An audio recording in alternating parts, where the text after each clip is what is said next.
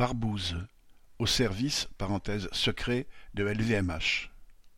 L'ex-dirigeant du renseignement intérieur, D C R I, devenu D G S I, Bernard Squarcini, va être jugé par le tribunal de Paris, principalement pour avoir aidé illégalement Bernard Arnault, patron multimilliardaire du groupe de luxe L V M H. Il est accusé, entre autres, alors qu'il dirigeait la D C R I, d'avoir mobilisé illégalement en deux mille huit pas moins d'une dizaine d'agents secrets pour retrouver qui faisait chanter Arnault.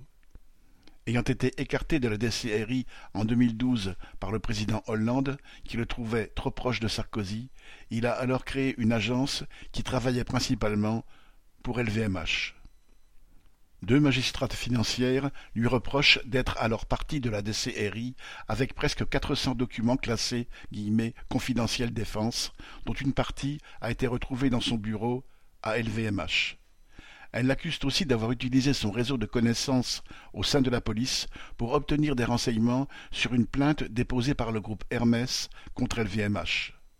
Squarcini se serait procuré des informations de la même manière sur le journal Fakir et son fondateur François Ruffin, actuellement député L F I, qui réalisait alors un documentaire sur Arnault. Cette affaire est révélatrice des relations fusionnelles entre l'appareil d'État et les dirigeants des grands groupes capitalistes.